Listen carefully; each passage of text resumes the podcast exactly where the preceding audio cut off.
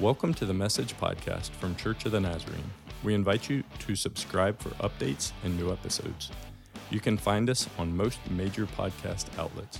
Visit cotnaz.org for more info.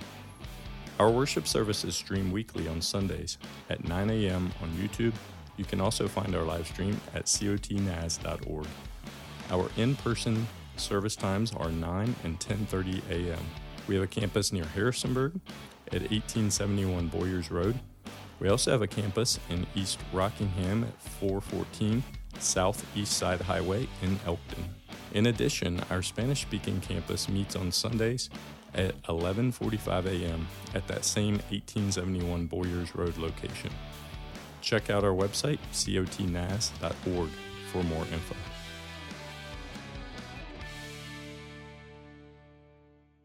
Well, let's begin today with the end. More specifically, uh, let's begin today with endings. What's the best ending of all time?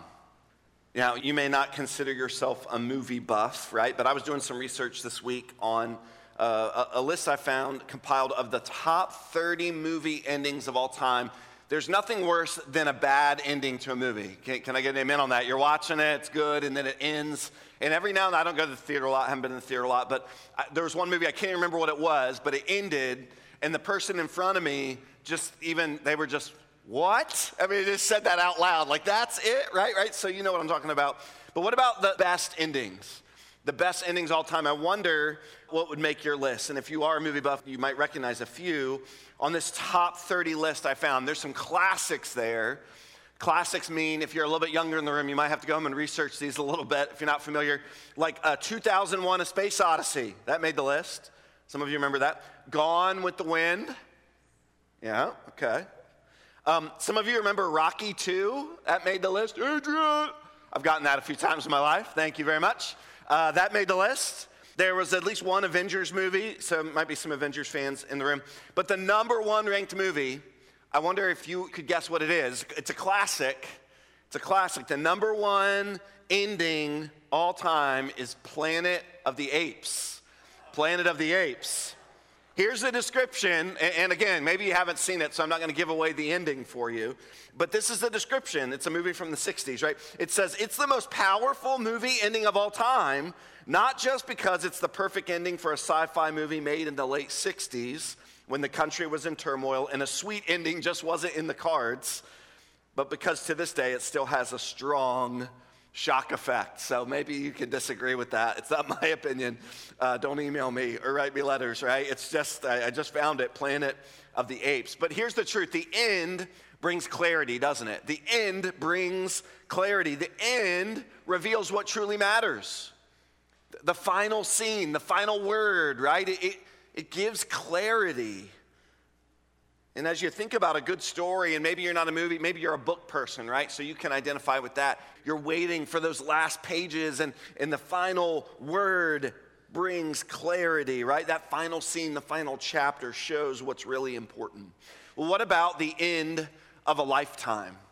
What about the end of a lifetime? Uh, at the end, for many, can be filled with a lot of things. Maybe some questions at the end of a lifetime, some hurt or pain, but for many, there's incredible clarity. And, and I just know this from the, the few that I've gotten to journey with as they, uh, in our, in our church family, as they near the end. There's incredible clarity in those moments. There's wisdom that they want to share in those final moments. They want to gather people around that they love, and there's a few last things they want to tell them, right? Uh, or there's relationships they want to mend. Maybe these relationships always mattered, but in these final moments, this clarity that they want to they want to reconcile these relationships. Why? Because the end brings brings clarity. And, and it's true the same was true for the apostle paul. Uh, we are in a series called living the jesus life as you can see on the screen and we are in week two of a long journey through the book of philippians. And here's the truth we believe that this letter it was written by paul to the church in philippi but we believe this letter provides incredible insight on what it means to live the Jesus life today. That the reality of Jesus changes how we live. It changes. His death and resurrection changes how we live. And, and this letter, this letter of Philippians shows us, reveals to us how, how we live in response to the life and death and resurrection of Jesus. And so today we're going to turn to Philippians chapter 1. If you were with us last week, that's not shocking to you. We, you know this is where we're going to be, Philippians. But as we turn there, we remember Paul is writing from prison. This is one of a few letters that he wrote specifically from prison. So he's in prison. And here, he's reflecting on his life, and he is on the verge of possible death. He is very aware that in just a moment, with a snap of a finger, his life could be over. And so, because of that, he has, he has some incredible clarity.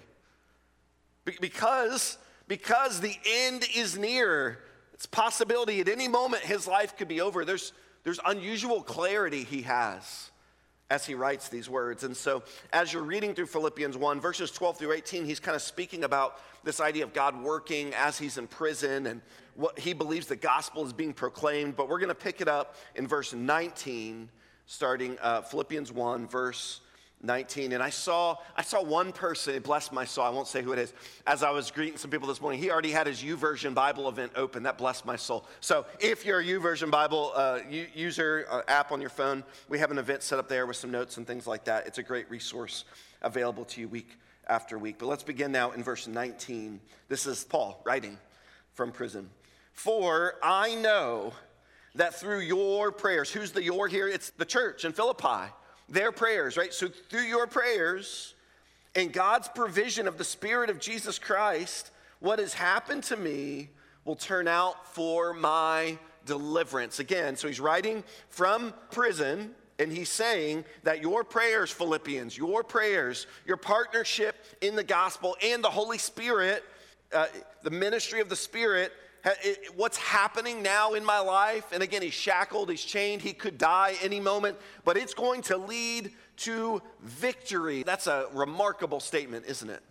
He goes on to say this in verse 20 I eagerly expect and hope that I will no, in no way be ashamed, but I'll have sufficient courage so that now, as always, Christ will be exalted in my body, whether by life or by death.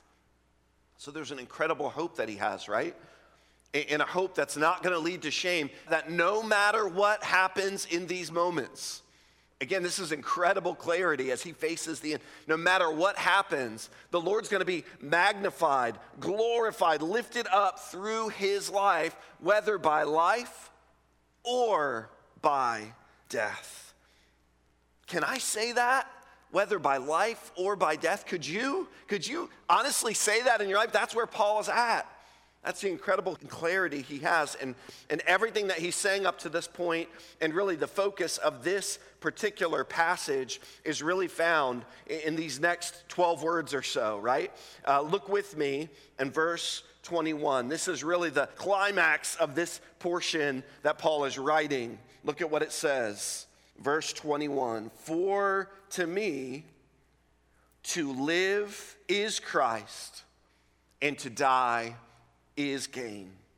To live is Christ, and to die is gain. I wonder if you could say that with me. To live is Christ, and to die is gain. Now that you're awake, try it one more time. To live is Christ, and to die is gain.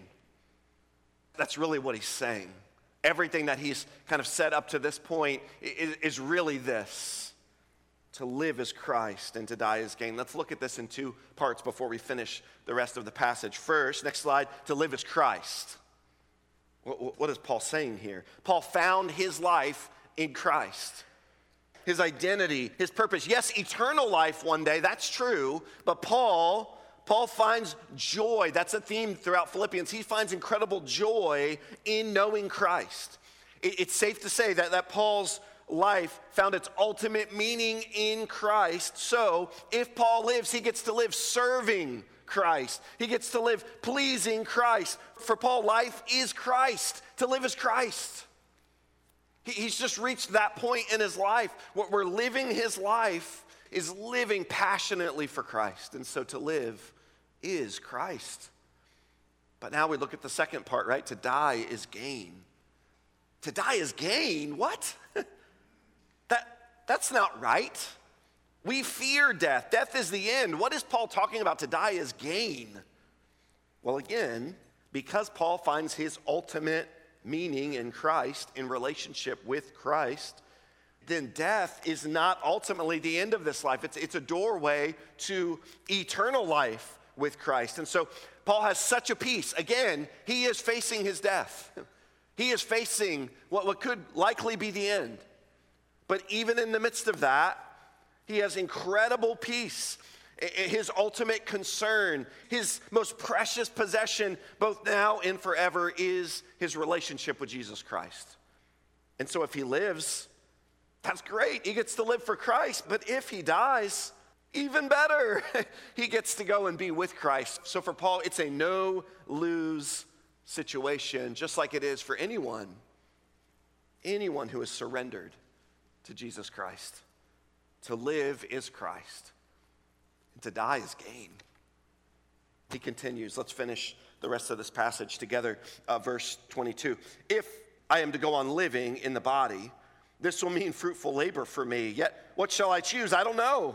I'm torn between the two. I desire to depart and be with Christ, which is better by far, but it is more necessary for you that I remain in the body. So, convinced of this, I know that I will remain and I will continue with all of you for your progress and joy in the faith, so that through my being with you, again, your boasting in Jesus Christ may abound on account of me.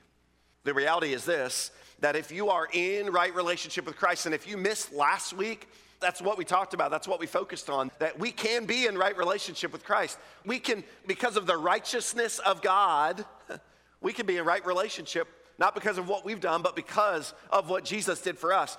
And, the truth is, if you are in right relationship with God, with your Heavenly Father, you don't have to fear anything, even death. Listen to what D.L. Moody says. This is really good. You, you might have heard this before. One of the most famous quotes from D.L. Moody. He said, Someday you'll read in the papers that D.L. Moody of East Northfield is dead. Don't you believe a word of it. At that moment, I shall be more alive than I am right now. True life, eternal life, is beautiful. And if you are in right relationship with your Heavenly Father, that can be your reality. You can live your life with that just assurance that you don't have to be afraid. You know, you know, even death, you don't have to be afraid because you're trusting, you're trusting in the God who is with you, and ultimately, one day you'll get to be with him in heaven. So there's another important tension, though, that Paul is addressing here. Because as believers in Christ, it's not wrong to long for heaven. In fact, the older I get, the easier it is to long for heaven. I, I want to be there. I want to go there. I'm, I'm kind of, I, A, because there's people I love that are there, but, but also the longer I live in this world, the more I realize that this world is not really my home. This is not really what I was ultimately created. Uh, th- there's always this longing within me because I know, I know that there's far much more that we're promised than what this world can offer. So, of course, we long for heaven. Heaven where, where we, every tear will be wiped away. There will be no more fear. We were created to be in eternity with our Heavenly Father. So, of course, we long for that. But it's a mistake. It's a mistake to live this life only longing for that. And many believers miss that. In fact, some build an entire theology around that. That this idea that once we're in relationship with Christ, you just survive, survive and get through. Put your head down, get through this miserable, cruel, awful world until one day you get to be with Him for eternity. And doing that is a very short sighted look at what it means to live the Jesus life. And Paul, he notes that because for Paul, to live is Christ. To live as Christ. It's not just about experiencing eternal hope one day. There's hope today because of the life of Christ living in us, living through us. There's life today that He wants us to experience. There's life today that He wants us to share with those around us. And so we cannot only long for an eternal hope one day. We, we are to experience His life and His hope today, now, in these moments in these days. It's about God's glory here and also his ultimate glory in eternity. For to me, to live is Christ and to die is gain. That's what, that's what Paul is saying. One of the most famous verses in Philippians, Philippians 1 21. But the truth is, for many, even believers, even some of us who have gathered here this morning, even some who are, who are watching online with us today, the truth is, for many, these words are not true. Not for us. I mean, they're true. God's word is true. But in our lives, it's not true. Because instead of to live as Christ, for many, it's more like to live is me. Not to live as Christ, to live as me, because far too often, me is our main motivation. Me is our primary motivation. Even those who claim to know Christ, living for me, serving me, only caring about me.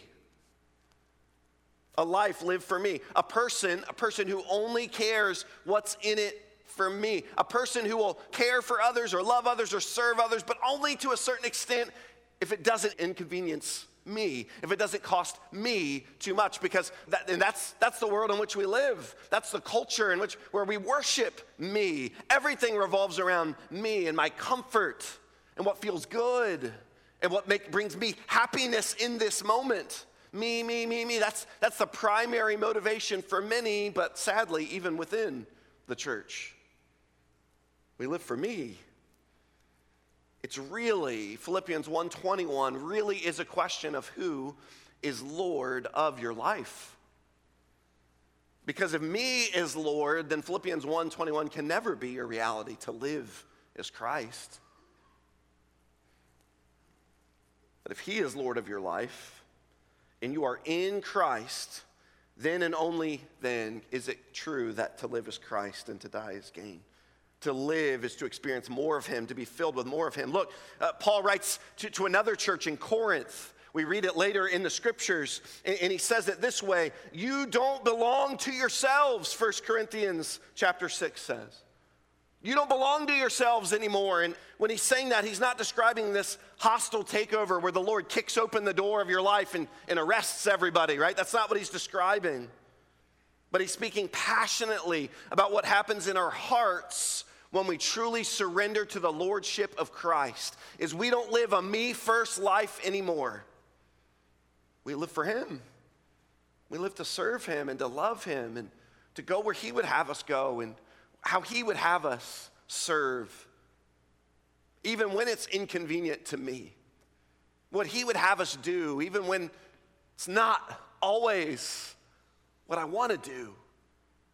It's not, a, it's not a miserable existence. It's not a, yes, Lord, whatever you want to do, and I live this joyless life, but it's, it's finding true joy and fulfillment by surrendering, not living according to the flesh, according to me, me, me all the time, but instead finding true joy in the surrender of trusting Him to lead your life. Instead of always having to be in control, which, by the way, you're not really in control anyway. The bottom line today, the thing I want you to know from Philippians 1 today is this that living the Jesus life means that your life is in His hands, one way or another. No matter what happens, no matter what's happening today, no matter what's coming tomorrow, that the uncertainty of tomorrow does not change the reality that your life is in His, His hands. Not your own hands, his hands. That's, that's what the Apostle Paul is describing living this Jesus life. We live such a surrendered reality that our, we place ourselves. He, he doesn't take it from us, He doesn't kick down the door and say, You're mine. No, no, no. We lovingly, through obedience, place ourselves in His hands, our faithful and trustworthy Lord. And we say, I'm placing myself in your hands. To live is Christ, and to die, yes, even that I consider gain because I'm trusting you. You're in control. And I, am not. I don't have to be. I trust you to be Lord of my life. So, what does it take to get to that point? Some of you, as, as I describe that, you think, man, that's just for the really religious elite. That's for the super spiritual Christian. I could never really live that way. I could never really understand what Paul's talking about there. That's, that's Paul. He's like the superhero of the faith, and I could never get there in my life. But today we don't read this to hold up some impossible standard. We're reading the truth that God desires for all those that would walk in obedience to Christ, living the Jesus life. And so the question is how do we, how do, we do that? How do we get there? Such a place of surrender where our lives are in His hands no matter what comes our way. So, how do we do that? How do we get to that point? Well, it takes, it takes total surrender. I was thinking this week, uh, the, the, story, uh, as I was reading and studying, um, the story of the trapeze fascinates me. And that's probably not a topic you thought you'd hear about at church today. But the truth is, many, many, including, uh, including Henry Nouwen, have found the trapeze to be a rich metaphor of the concept of surrender. That word surrender, the word surrender uh, carries this implication of putting one's full weight on someone or something else. To surrender means putting your full weight and trust. You're leaning totally and completely, right? You're placing yourself in their hands. That's this idea, the implication of surrender. And so on the trapeze, you're literally suspended in midair. Some of you are like, right? But you're literally suspended in midair and you're waiting to be caught. Think about that analogy. You're literally hanging in the air, waiting for someone to catch you. Some of you are like, that's incredible. And some of you are like, that's awful, right? But that's, that's the metaphor that this idea of the trapeze and this metaphor captivated Henry Nouwen, captivated his faith to the point that at the end of his life, as an old man, when he should be retired and at home and reading books and doing crossword puzzles or whatever you want to, instead, he took a sabbatical and gave serious effort to learning the trapeze from a group of what are called flyers. that's a beautiful job description, isn't it? Flyers, right? But that's what he did. He took a sabbatical because he wanted to learn the trapeze. Not because it was some bucket list thing, but because his life, in many ways, was haunted by a struggle of surrender. And so he believed he believed that, that learning this would make perfect sense. And so th- this is a quote uh, from a book about his experience there. It says this He, Henry Nouwen, wanted to bask in the reality of the metaphor by hanging in midair and learning to be caught. His key insight was that in order to be caught safely, the people being caught must be completely still. I'm going to read that again because this is so good and so important. His key insight was that in order to be caught safely, the person being caught must be completely still. They must surrender control, placing total trust in the catcher's ability. As Nouwen was hanging in the air, dependent on another, his faith was nourished through this tangible release of control. In order to be caught safely, the person must be still. Maybe that's a first step for some of us in living the Jesus life and living surrendered and trusting Him to be Lord is choosing the posture to be still. Some of us, the posture today of our faith is, is a lot of things, but it's not being still posture maybe God, I know your word is true and I know what your promise says, but in that implication of but, it's, it's I got to figure this out or I don't understand or I'm confused. And it's, it's, not, it's not a posture of being still and trusting, it's a posture of kind of frenetic, frantic, I don't know. That's me in those moments. Waiting to be caught is not being still. Waiting to be caught is like, right? I don't know how you describe that. That's how I feel sometimes. The beauty of surrender, the beauty of trusting Him to be Lord, is this posture of being still. Psalmist described be still and know that He is God.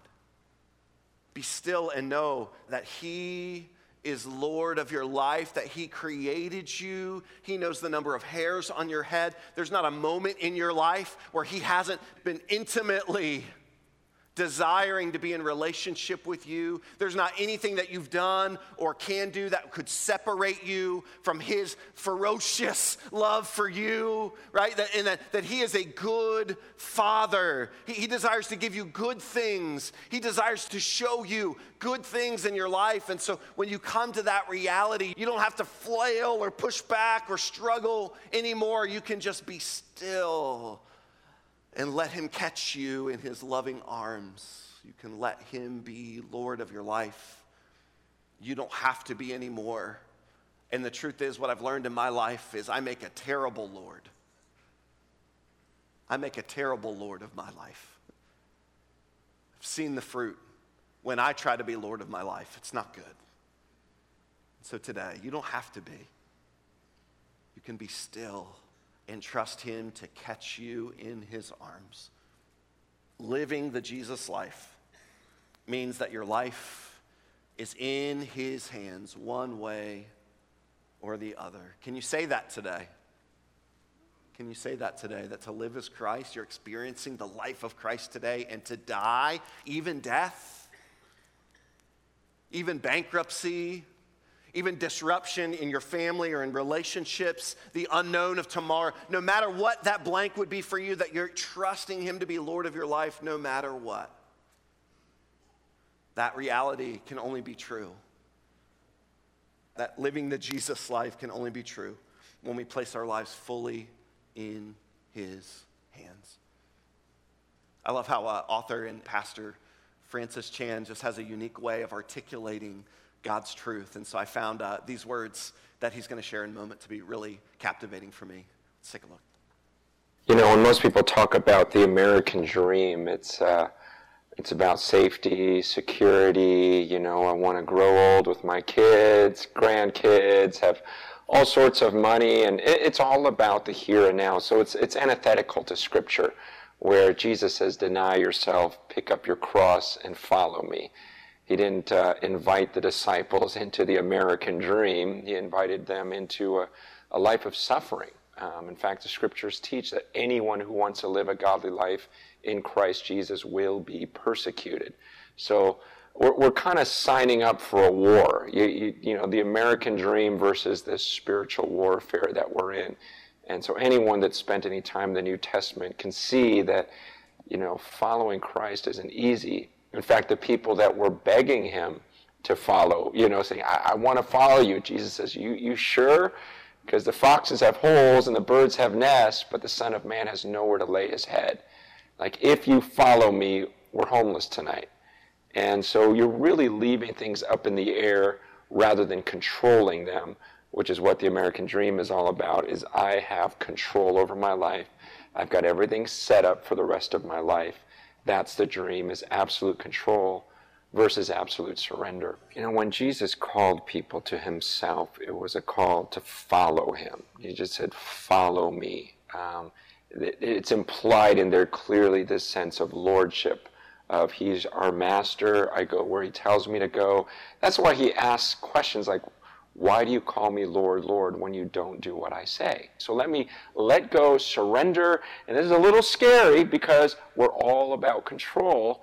And it's like, okay, you're my new master. I've just surrendered myself to you. That's what it means. That's what baptism was. I am dying to myself. That means I'm giving up control. Francis is no longer alive. Now it's Christ who lives in me. So take me where you want me to go because I trust this is going to be a better life for me.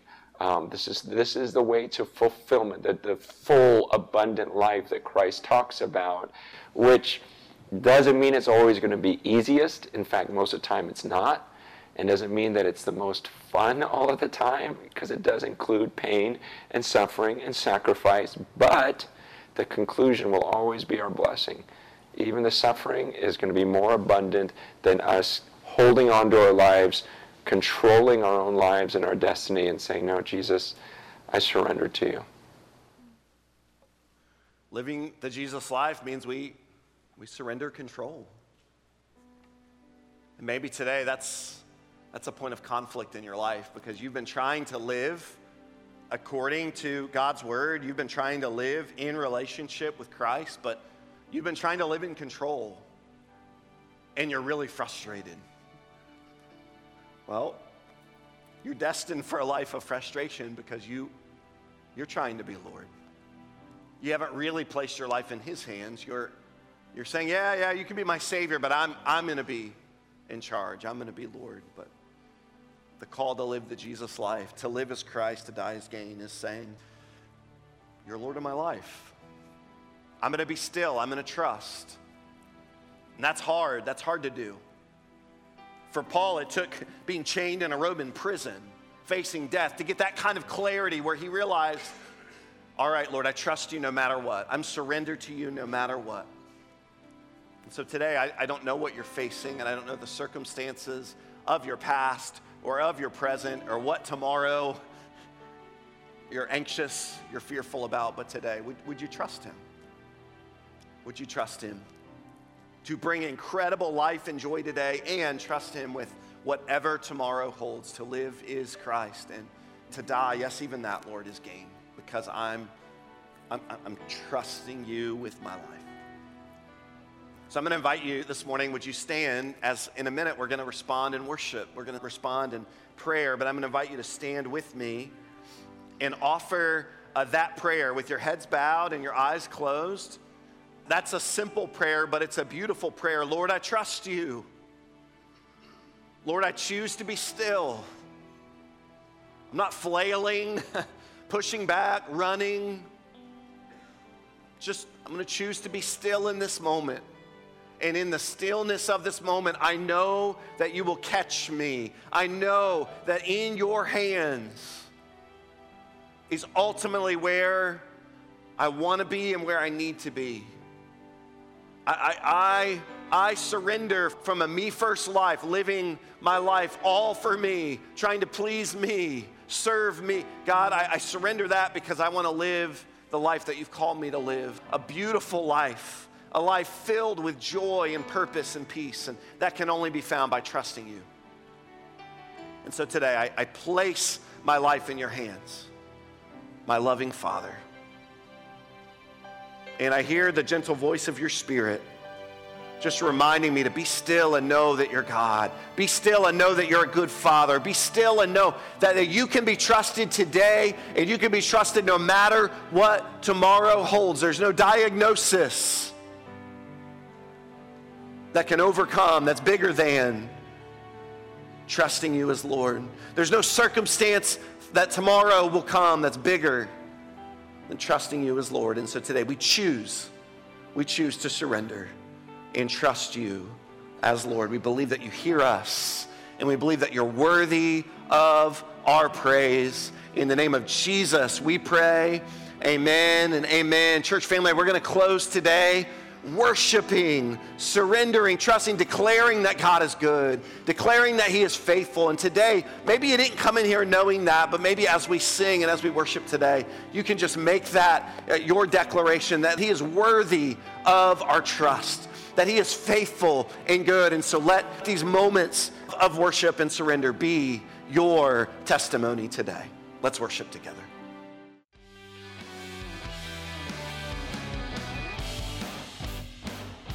Thank you so much for listening today. You can email us at info at cotnaz.org for any questions about our church. When you're done listening today, please subscribe to this channel for updates and new episodes.